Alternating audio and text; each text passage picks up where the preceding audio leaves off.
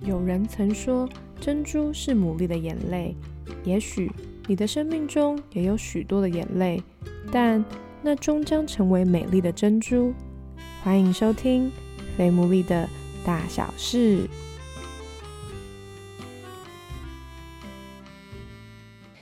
大家好，我是 Sarah，欢迎大家收听我们最新一集的《肥牡蛎的大小事》。大家久等了，直到过去这应该有一两周，我们其实是一个停更的状态。那为什么会停更呢？在今天就是跟大家小小的算是报告跟分享一个重要的资讯。嗯，因为这两周算是如火如荼的在预备十二月有一个大活动。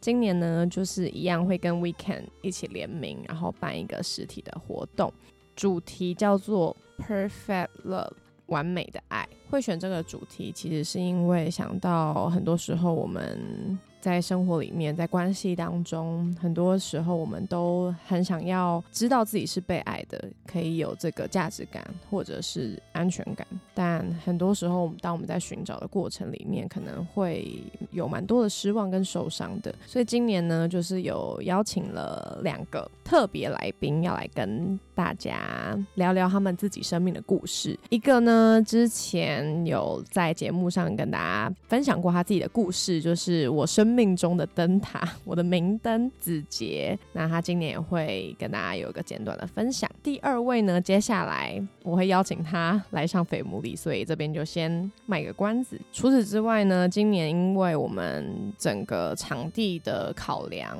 所以呢，我们会举办在三创生活园区。我发现蛮多人会把三创跟松烟搞混，三创是在中小型神展，那它很靠近的就是光华商。场今年呢，因为这个场地空间有限，所以我们总共的席次是四百个位。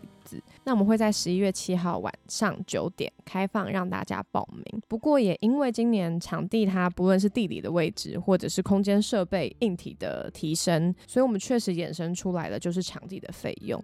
因此在今年呢，也会是我们第一次是一个有收费的活动。虽然说收费，但我们也没有真的就收很高额的金额，所以大家不用紧张，绝对是大家可以负担得起的。今年我们特别一开始就有一个所谓的期间限定，七号到。十四号，如果你在这第一个礼拜的时间内你有报名的话，我们的入场券的门票是一百九十九元，很合理吧？还是希望可以在今年可以实际上的看看大家。另外偷偷预告，就是我邀请的第二位分享者呢，他是一个非常会唱歌的人。所以你来到这里，不仅可以有很真实的故事，一样会有预备很疗愈的歌曲送给大家。希望大家可以在今年这个冬天重新遇见温暖，然后也重新找回自己。我们今年也有做联名系列的商品，不过呢，我们的联名目前还没有公开，统一在十一月七号让大家知道我们今年做了什么联名商品。我个人非常非常非常的喜欢这次呢的联名商品，全部都是有限额的。那如果够认识，不论是 Weekend 或者肥牡蛎的话，都会知道一件事情：我们每一年推出来的商品过了就不会再有了，就是那就是那一年最特别的事事情。所以，所以。如果你很想要支持我们的品牌，或者你真的很喜欢我们的品牌的话，记得不要错过我们这次的联名哦。好啦，就先预告到这里了，那就进到我们今天的主题吧。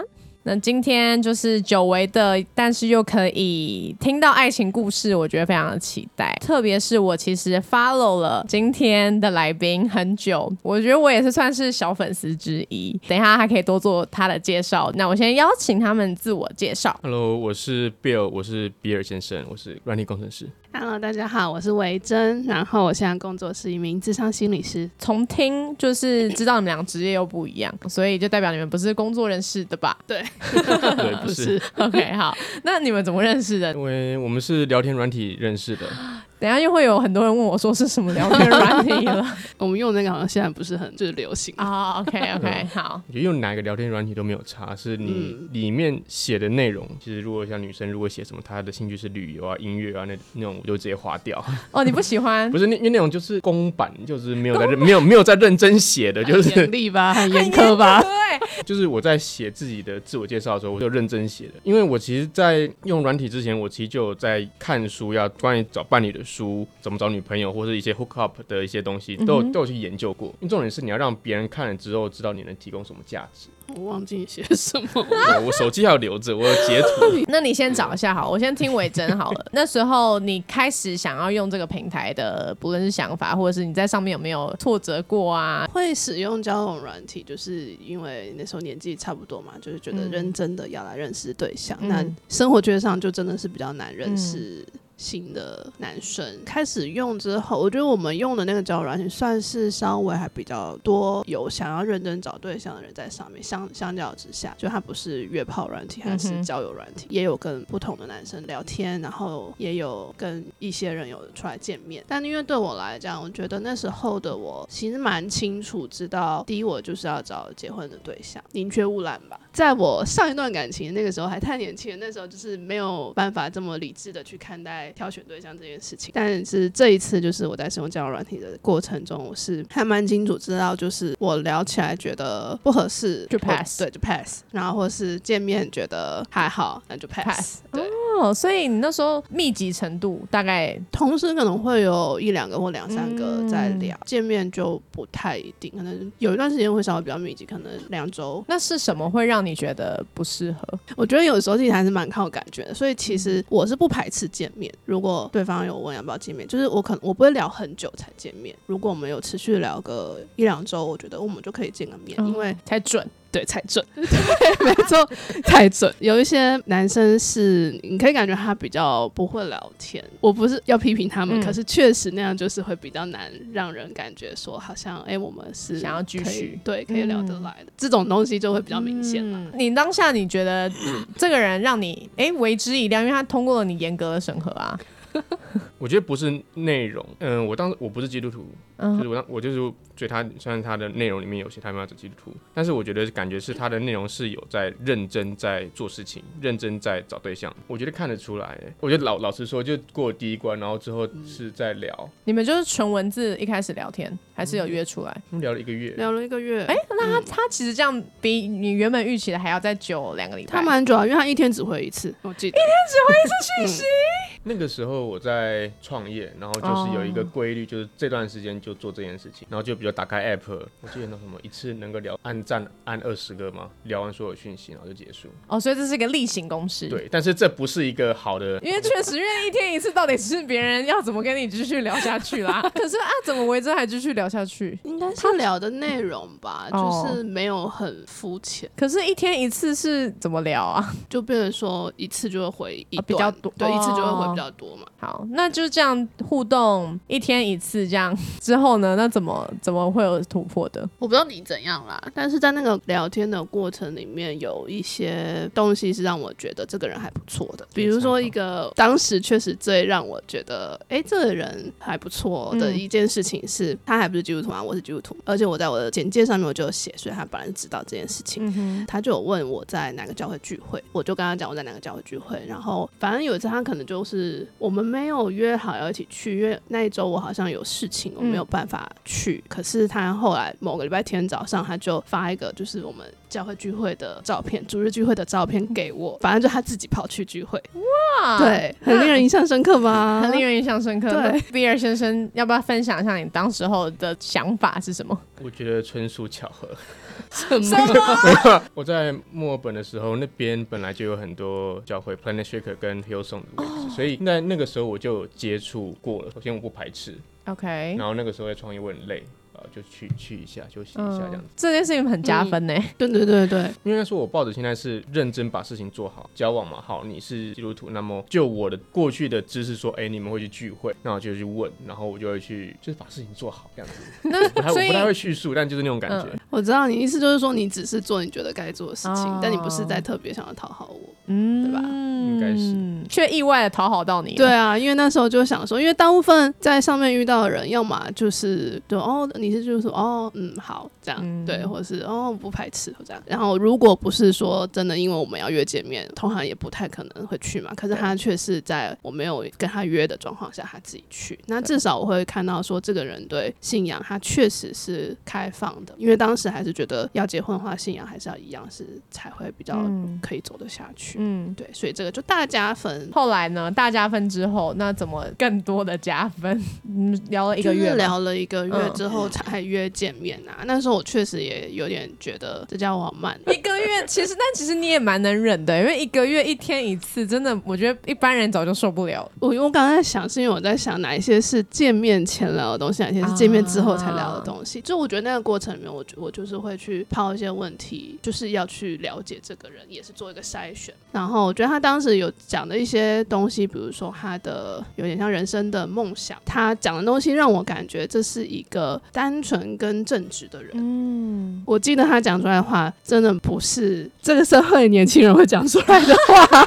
所以有一个老灵魂在他内心深处的嘛。对，就是我都觉得哇，已经很难找到这么纯净的人嗯的这种感觉。这是见面前。对对对，那你们决定见面的契机是，还是本来就是在这个互动过程中，这是自然而然的？我们两个刚好很巧的，就是我们都是高雄人。哦那时候应该是在国庆连假的时候，嗯那一段时间就是我知道他要回高雄，然后连假的时候我也要回高雄。我忘记是我跟你说我有要回高雄，还是你有问我说有要回高雄。Anyway，反正我们第一次见面是在高雄见面的，好像就就是说哦，就刚好我们都在高雄，那那就见个面是哎要不要嗯出来见？嗯，面，就是我们就是约礼拜天，然后他、我们一起去教会聚会，这样这是我第一次见面。很猛哎、这样子第一次见面完之后，那怎么再发展的？因为其实我觉得我也是一个蛮感觉型，跟我的情感投入其实是很快的人，嗯所以当我一步一步，我觉得哎、诶这个男生是 OK 的，然后没有什么让我会觉得不 OK 的地方的时候，其实我对他的好感是有的。有的，见面这件事情对我来讲比较只是有点像是最后对最后一个筛选。记得第一次见面的时候，反正就是我对他是那个有在加分上去，嗯，有点像是在我心里面其实是有一些期待，我会想要跟这个人发展再更多一点的关系嗯，这样、对。那我不知道他怎么想的，嗯 来，那比尔先生，我可能要从聊天的时候开始讲，哦因为，OK，因为我做功课，我大概知道要注意哪些，所以在聊天的过程，我就一定程度说，哎、这个是 OK 的。我觉得对我来说，重点是是有一个是舒适的，你是说见面的感觉吗？还是聊天的感觉？聊天的时候都一直有这个感觉，到现在都是这种感觉。嗯虽然他会 嫌我，因为有时候，比如说我也会问他说啊，那那你第一次跟我见完面之后，你对我感觉是什么、对啊对啊那时候是有觉得喜欢我吗？还是怎么样吗？对，啊，然后呢有？吗？然 后他就是讲不出来。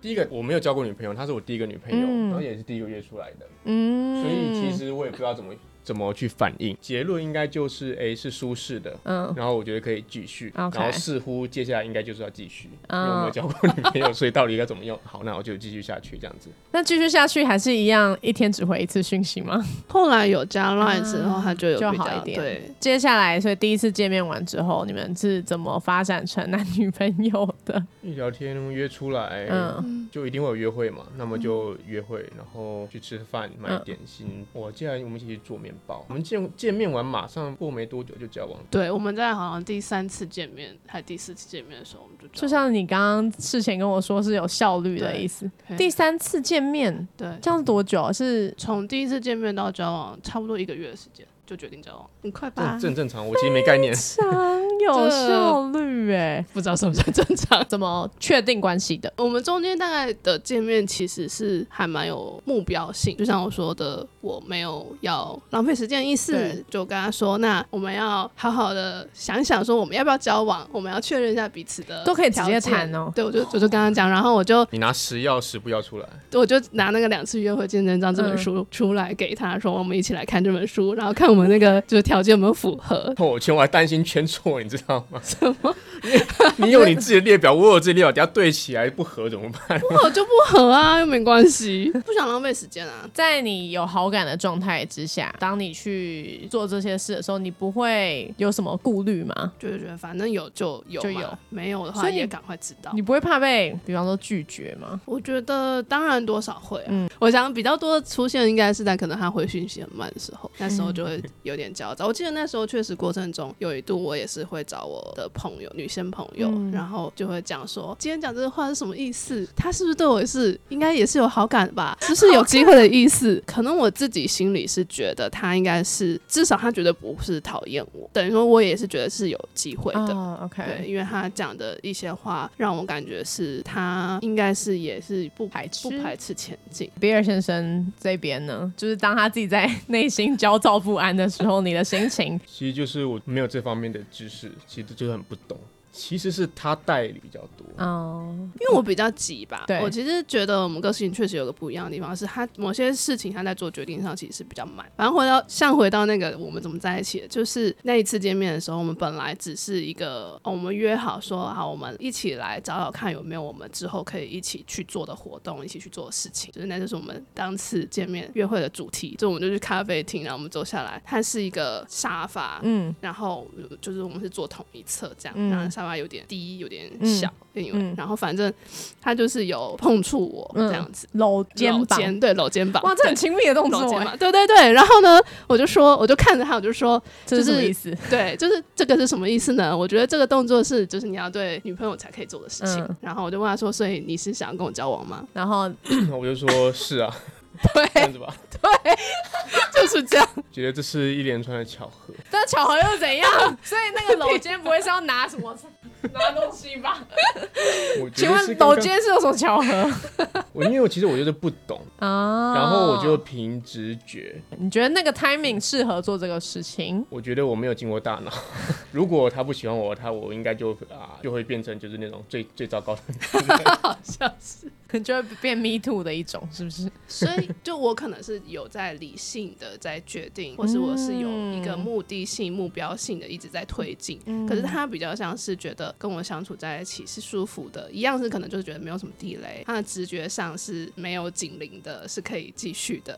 那他有点像是直觉上或是没有想太多的在做一些事情。可是因为对我来讲，我是有意义的，对，那是有意义的，而且我是会希望我们是有确定的，不是暧昧。的有点像是我问他说是不是这样子的时候，他可能就是也没有反对的理由，差不多，所以就就这样子往前了。这么有效率的过程，从然后就进到这个新的身份之后，就是甜蜜的开始吗？还是有很多的磨合呢？虽然这个人很奇怪，我觉得我们相处的感觉不是甜蜜，我们是很舒适。我觉得我们重点是我们两个都很透明，至少我会喜欢这样子。应该说我们的关系比较不是啊，我知道是不是比较不像是年轻的那种对。对于恋爱的那种粉红泡泡过多的，就是每一天好像都腻歪在一起。对对对对对对对，比较不是那一种。对，但是呃，是很有安全感对我来说。比如说，我有时候会 讲这个，觉得有点太直接。我有时候会想说，这一辈子我有没有真的让我觉得很喜欢的人，就是那种非常强烈的情绪的感觉。那我其实觉得，回过头来想，我就觉得其实也没有真的非谁不可，或没有那种就是我这辈子这个人就是我记得非常深刻。其实没有，因为可能之前谈恋爱也就是过去就过去这样，所以我觉得跟他的关系里面也是一样，就他并不是一个说情绪非常的强烈，我好喜欢好喜欢好喜欢你哦，比较不像是那样子，可是是一个有安全感的关系，就他的个性，然后他跟我相处的方式，他回应我的方式，这些会让我在那个交往的过程里面会觉得是安心的，跟有被照顾到的。有被理解到的，用他的词的话，就是那个所谓舒服的感觉吧。交往过程大概是这样子，在慢慢的嗯前进。OK，对你们来讲，就是当时候找对象，就是希望可以进入婚姻嘛？以比尔先生这个听起来蛮慢的对 的过程，那你们从交往 要到结婚这个过程是怎么决定的？就也是我逼他的。因为我年纪比他大一点嘛，然后我家人也对于希望我结婚生小孩有一个比较大的催促。我们交往快一年的那个时候，爸就问我你们有没有结婚，就他就觉得说一年够了，你要做个决定了。你跟你爸很像哦，有有有像的地方，确实是是有像的地方。而且他那时候我觉得蛮 push 的，就他就觉得你们如果没有要谈结婚的话，那不要浪费时间，对，就分开来。那时候对我来讲其实蛮煎熬的，因为。嗯，爸一直都这样嘛，我也会因为他的所施加的压力感觉很为难。对，因为对他来讲，他其实对于结婚这件事，当时是没有想要那么快的。他有一些觉得其实可以再久一点啊，加上他也还年轻啊，他希望工作稳定一点啊这些的想法。可是我因为家人这边的压力，所以其实当时我是蛮焦虑的状态。我当时有注意到，就是我会不自觉的会把这个焦虑会想要丢在他身上，嗯就是有点想要 push 他嗯，做决定啊，类似这样子。所以那段过程，其实我自己也也花了一些时间跟心力在调整我自己，就是我自己要去想清楚，说哪些是我爸的声音，哪些是我自己的想法。当时针对结婚，他觉得不适合现在结婚的一些点，就是我们有很多的讨论，那个讨论不是一次的讨论，它是分了好多次，可能每一次都不一定有一个结论，可是我就会去问他说，他现在他在意的、担心的话，本他本原本的想法是什么，然后可是我就是跟他讲讲，哎，可是我觉得怎么样？比如说结婚前存钱也是存钱，结婚后存钱也是存钱嘛，嗯你一样都是要工作，都是要赚钱的、啊，其实都是存钱嘛。我觉得这并不影响之类的。我记得我们有很多次不同次的，然后去这样谈谈谈。维珍是很好的、很会沟通的人，嗯，我是不太会沟通的人。我们沟通不都不一定结果，但是可能说，哎、今天沟通不顺利，那我们明天再沟通一次，同样的事情，在不行，在第二次，在第三次，在一个礼拜后，再第四次、第五次。不放弃沟通，对，这个建立在我们沟通都很透明，我就直男，我就说的很直接，他有办法去揣摩我在想什么。我觉得维珍是一个很优秀的人，这样子。嗯有这个大前提，就我们能够很透明、很很直接的沟通，说我们彼此担忧的点。然后看，然后去解决。我觉得另外重点是我们累积下来，就是我们两个都是，就是没有粉红泡泡，我们一直我们都是慢慢的前进，而且前进的算是很顺利。不只是结婚上面的事情做沟通，包括我找工作的时候，他也会帮助我沟通。种种累积下来是让我有一个很，就是也是靠直觉，但是就是都没有出问题，都不会错。嗯我跟他的意见都可能会不一样，但是我觉得我们两个在解决问题跟适应的能力算是好的。遇到什么问题就把它解掉。好工程师哦，可以遇到问题去解放掉，可以去放心，因为对我来说，其实我第一个时间不急，工作也没稳定，就要要要要钱嘛，生小孩要钱嘛，这很直接的。因为这这对我来说不是一个容易的决定，最后我就觉得说好，凭我的感觉，因为我自己知道，我靠直觉做的决定会比较比较正确。哦，反而这种时候会比较准。这个时候，所以我想说，哎、那我相信我直接，我觉得是没有问题，那我就继续走下去。OK，然后，虽然这也是赌博啦，就是我没有，因为我没有交过其他女朋友，所以对我来讲就是一个猜。我觉得如果照着那些书的结论下来的话，维珍是一个很优秀的女性，我觉得是这个样子。嗯，我现在也是觉得，所以在那个前提下，我觉得是可以赌一把，因为不见的话不好找回来，或者是找第二个不好找回来。哇，这句话很感人呢，不好找回来。那在你看的那些书，你说的就是维珍很优秀的地方嘛，包含会沟通，那然后相处起来很舒服他是学霸，啊。我觉得我我觉得聪明聪明是一点这是你个人喜好，应该不是书上写的吧？对啊，不是，好吧，那 那我就个人喜好。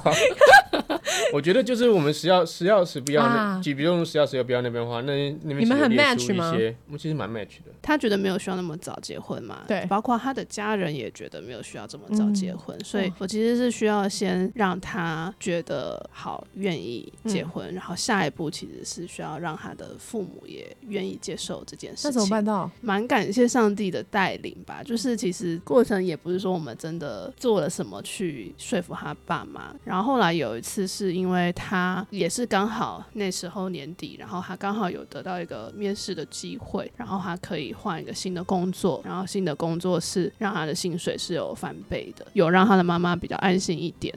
然后另外一个是那时候他妈妈刚好有一个机会来台北住院做检查，然后他就有去陪他，然后他们好像就。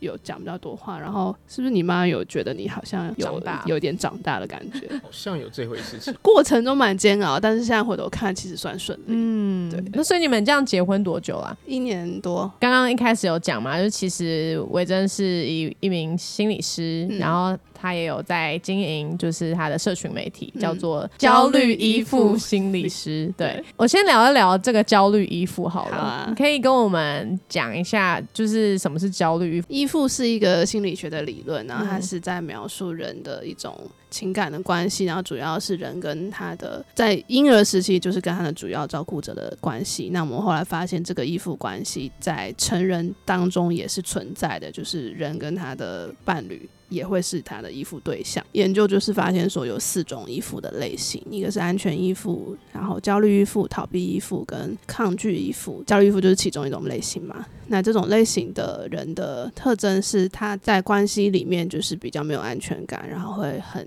担心会失去对方，对于对方是不是会稳定的在自己身边，或是是不是真的会喜欢全部的自己，这件事情是不容易相信的。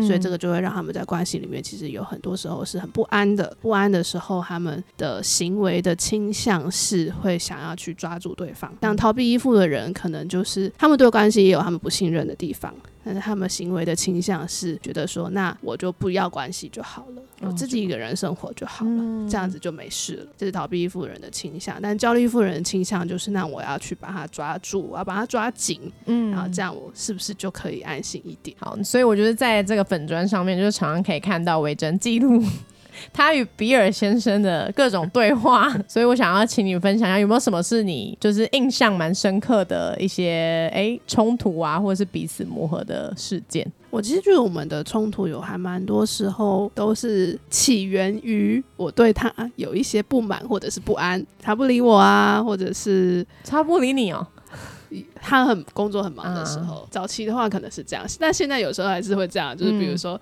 啊晚上回家，然后晚上都在打电动，我就会开始觉得，嗯，嗯对你这样对吗？对，我就会开始觉得有点不满。像我记得我们吵一个比较严重的一次架，嗯是当时我们要计划疫情结束了，我们就想说那，呃因为我很想出国，对嗯我就在计划说我想要去日本玩，嗯然后但是他。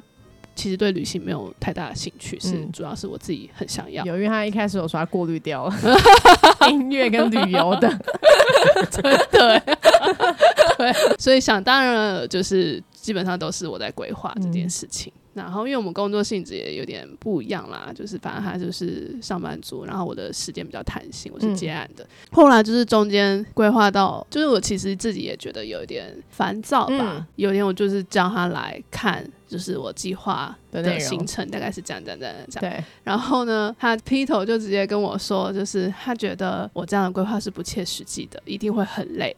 你知道那样子搭车是很累的嘛？我觉得到时候，或者说他就说为什么要去这个地方？我说因为那个地方看起来很美呀、嗯。然后它长这个样子，然后就说嗯，我觉得你到时候去那里看下来，你一定没有这么漂亮，直接泼冷水，对，没错。就是一种被泼冷水的感觉。然后我就觉得很不爽，就觉得啊，你又不规划，哦，不起。你又不规划，然后只会出一张嘴，然后一边挑剔，然后我辛辛苦苦的，然后你这边讲什么，到时候一定没这么好看什么的。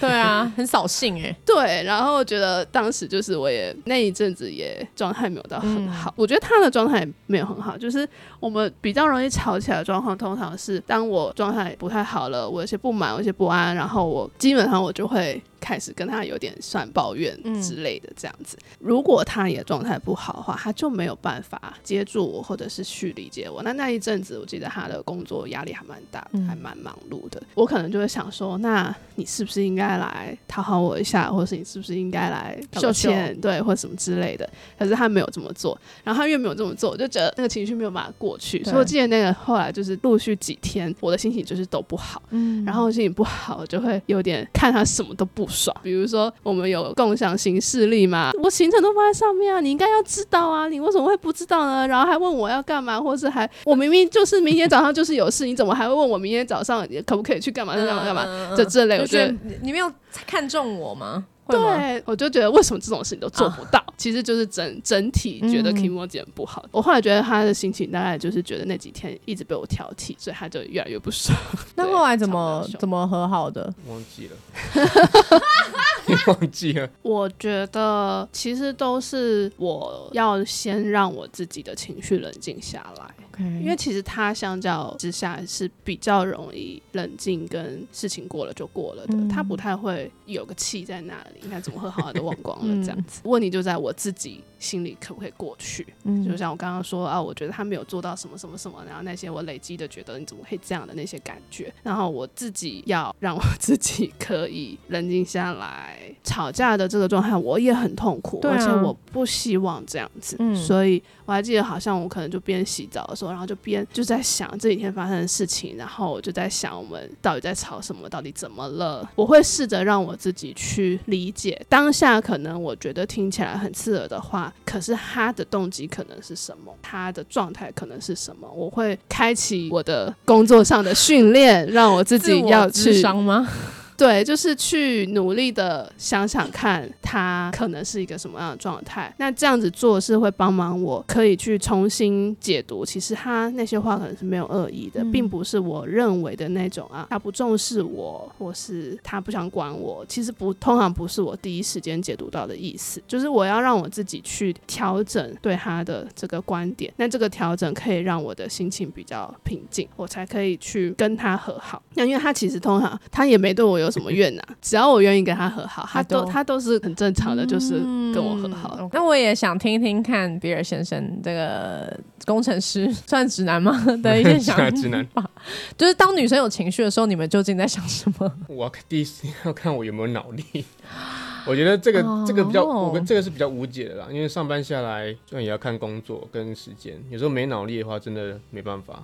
没办法负荷。对，就是想不了。我觉得对他来讲处理情绪是很容易，但对我来讲处理情绪是一件很耗脑力的事情。所以你没有脑力的时候，你看我在开始那边不开心的时候，那你你就会放任心里的，反应是什么？启动我的 SOP，帮你抱一抱，帮你按摩，直接先讨好再说，因为他也不知道我在干嘛。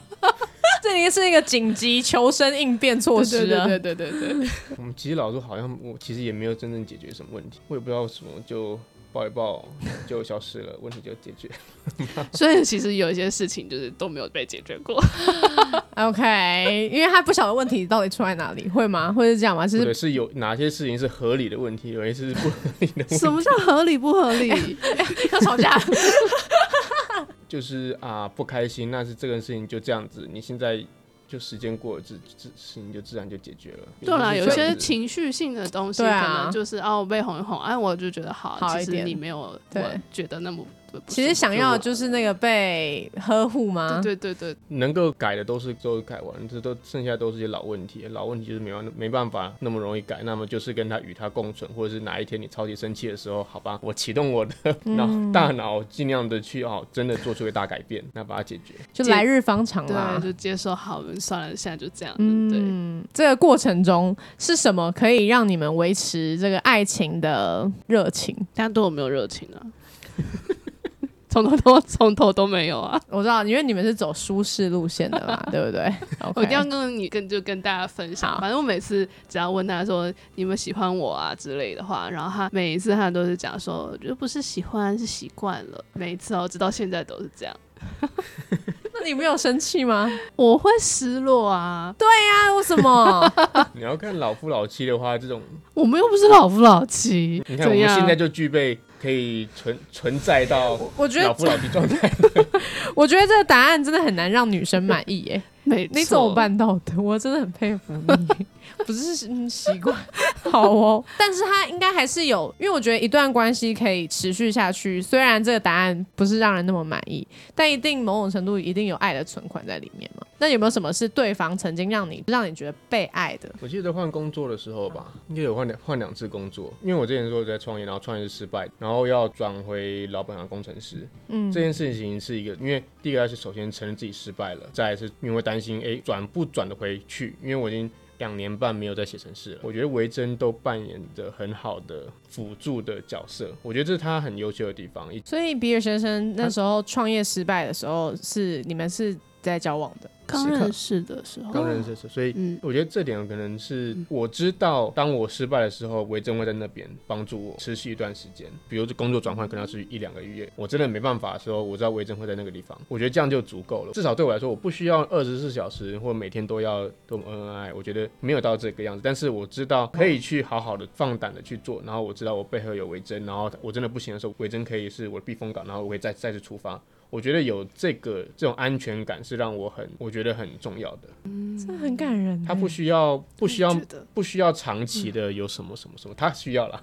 我是我是还好，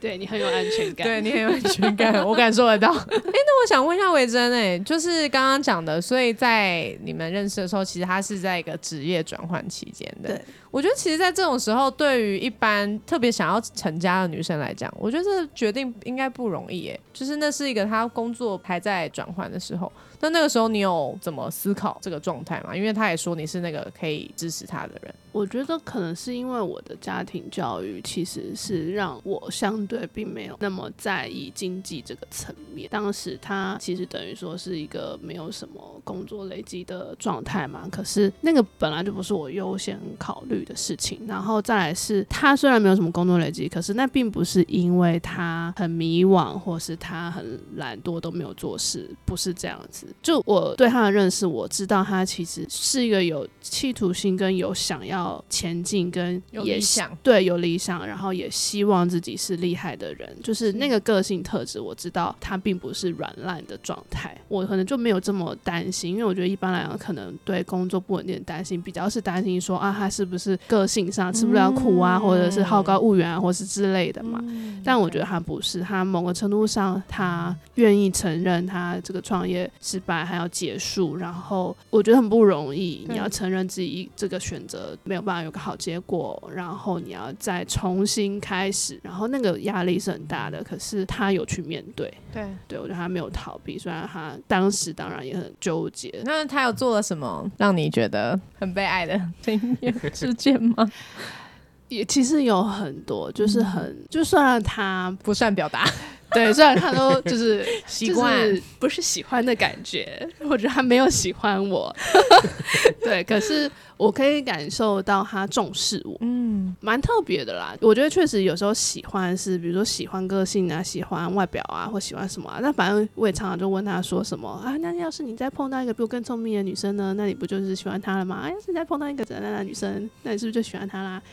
但他通常就会跟我说，应该不会。第一个，因为他觉得换人很麻烦，他说找到第二个你很难，对他觉得就是很麻烦、很懒。然后再来就是他说习惯这件事情，后来我慢慢觉得，其实这个是有给我一些安全感，因为嗯也是我的专业告诉我的事情啦。就是其实人跟人之间那个习惯的累积，那个熟悉度的累积，那种时间回忆的累积，那个其实是很难被取代掉的东西。细，水长流，你换了一个新的人，可是那些回忆是就是是完全不一样的，所以我可以理解，就是回忆的价值跟重量。他我觉得他说的习惯了，在在说的是这件事情。我们已经熟悉了，我们相处了，然后我们好不容易也磨合了，嗯然后这些东西它是很有价值跟分量的。然后，除非我们的关系遇到一个很大的问问题，不然他要放弃这个关系去选择另外的关系，就是这个决定并没有这么的聪明，就是很浪费力气这样子。嗯回过头来，就是其实这件事情是给我安全感的，就他比喜欢这种情绪感觉来的更踏实。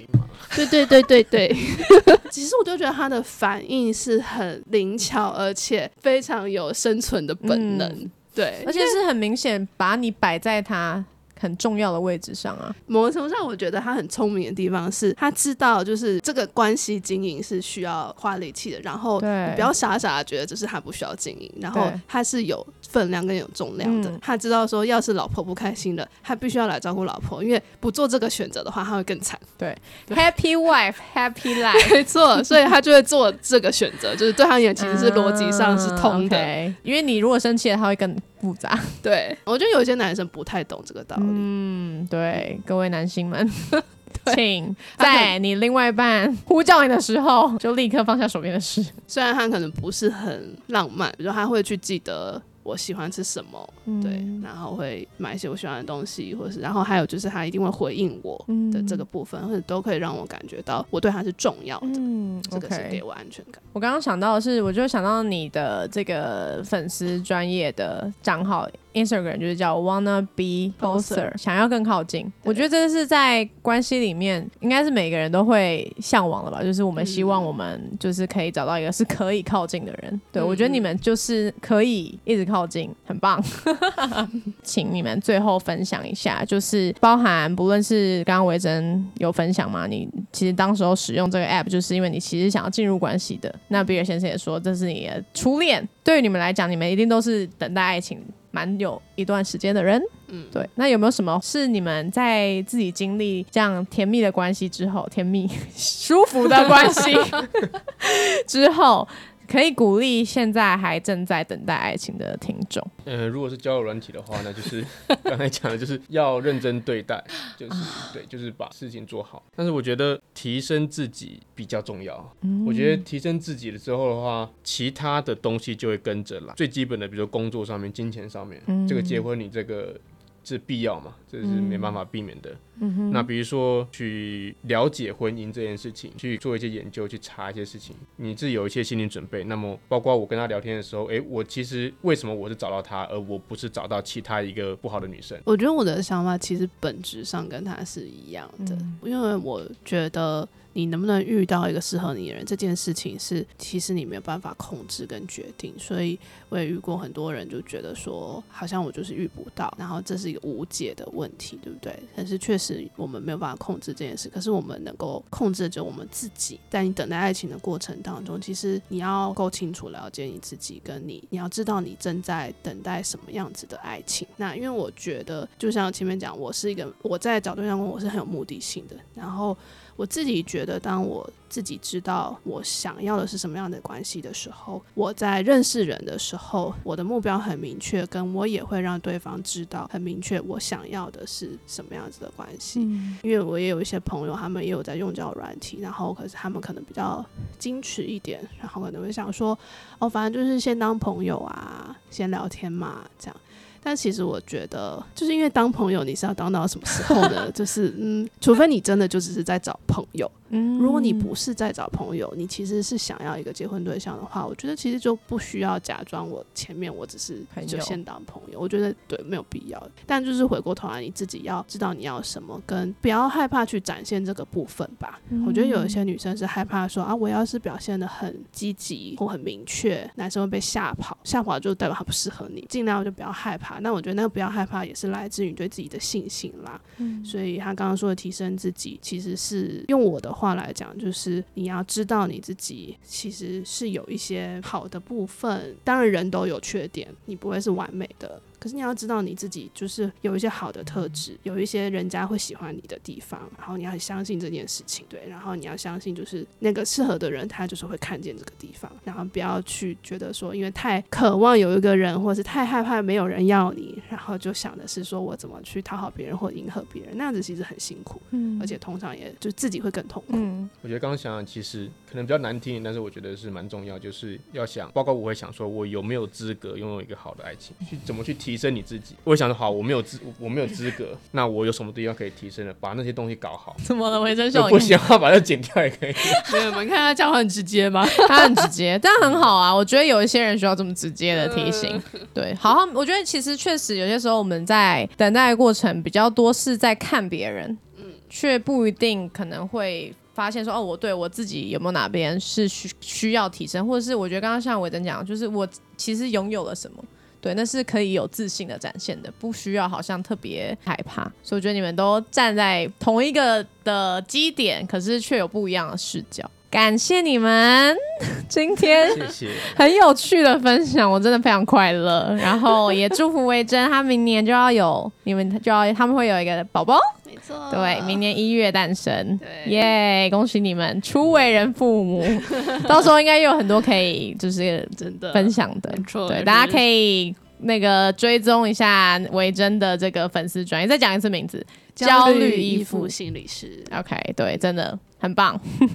好，那我们今天呢这一集就到这边。那如果有什么问题的话，欢迎私讯我们 F A T M O O L E E，我都会再回复给大家。大家拜拜。拜拜拜拜